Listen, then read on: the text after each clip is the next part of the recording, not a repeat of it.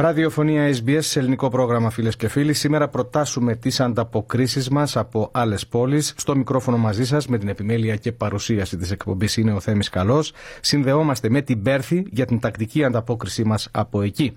Στην άλλη άκρη της γραμμής μας είναι ο συνεργάτης μας Νίκος Δημόπουλος. Νίκο, εν πρώτης καλησπέρα. Καλό μήνα βεβαίως και ευχαριστούμε που είσαι μαζί μας. Καλησπέρα Θέμη, καλησπέρα και από μένα και καλό μήνα σε σένα, τους ακροατές και ακροάτριές μας.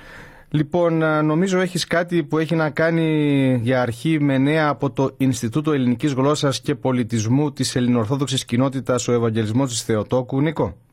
Ναι, Θέμη. Αθρώα ήταν η προσέλευση συμπαρίκων στο κάλεσμα της κοινότητας για την υποστήριξη του Ινστιτούτου Ελληνικής Γλώσσας στους χώρους της την περασμένη Κυριακή 25 Φεβρουαρίου.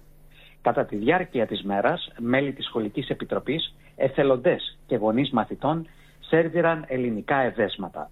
Στην εκδήλωση παρευρέθηκε ο επίσκοπος και ανέων κύριος Ελπίδιος και ο ε, ιερατικός προϊστάμενος της ενορίας, ο Ευαγγελισμός της Θεοτόκου, Πατήρ Εμμανουήλ.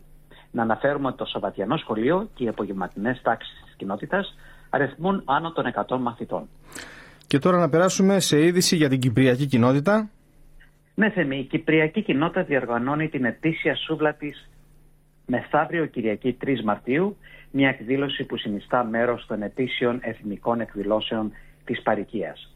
Η σούβλα φέτος λόγω κολλήματος θα πραγματοποιηθεί σε διαφορετικό χώρο από το συνήθι και συγκεκριμένα στο ναυτικό όμιλο του δυτικού προάστιου Netherlands. Όλοι ευπρόσδεκτοι. Κύπρη, κεντρική κοινότητα. Για να μας πεις και κάτι από την κριτική αδελφότητα, Νίκο. Ναι, Θέμη, η κριτική αδελφότητα επανέρχεται δρυμύτερη στα παρικιακά δρόμενα με τη διδαχή τοπικών χωρών αρχής γενομένη στην άλλη Πέμπτη, 7 Μαρτίου, 6.30 με 7.30 μετά μεσημβρίας. Τα μαθήματα χορού θα είναι εβδομαδιαίας συχνότητας στο οίκημα του Συλλόγου Μέγας Αλέξανδρος, στο ενδότερο βόρειο προάστιο Inglewood. Τα μαθήματα είναι δωρεάν και είναι όλοι ευπρόσδεκτοι. Για περαιτέρω πληροφορίες απευθυνθείτε στον κύριο Νίκο Κωνσταντίνου, πρόεδρο της Νεολαίας ή μέσω της ιστοσελίδας της κριτικής αδελφότητας.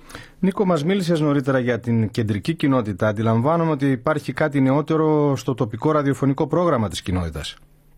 Ναι, θεμημένα καινούριο μοντέλο και περιεχομένου και παρουσίασης ξεκίνησε πρόσφατα η αναμετάδοση του κοινοτικού προγράμματος κάθε Κυριακή από το ραδιοφωνικό σταθμό του επίνειου της Πέρθης, Fremantle, και τη συχνότητα 107,9 μεγακύκλους.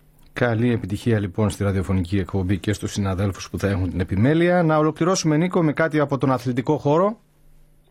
Ναι, να συνεχίσουμε με την Αθηνά όπου ο ποδοσφαιρικός σύλλογος Θέμη επανέρχεται στα αθλητικά δρόμενα με τη στρατολόγηση για τις ομάδες νέων. Συγκεκριμένα ο σύλλογος προσκαλεί νέους και νέες να επανδρώσουν τις ομάδες των κάτω των 13, 14, 15, 16 και 18 ετών. Οι ενδιαφερόμενοι μπορούν να αποταθούν στο Σύλλογο μέσω τηλεφώνου ή ηλεκτρονικού μηνύματος.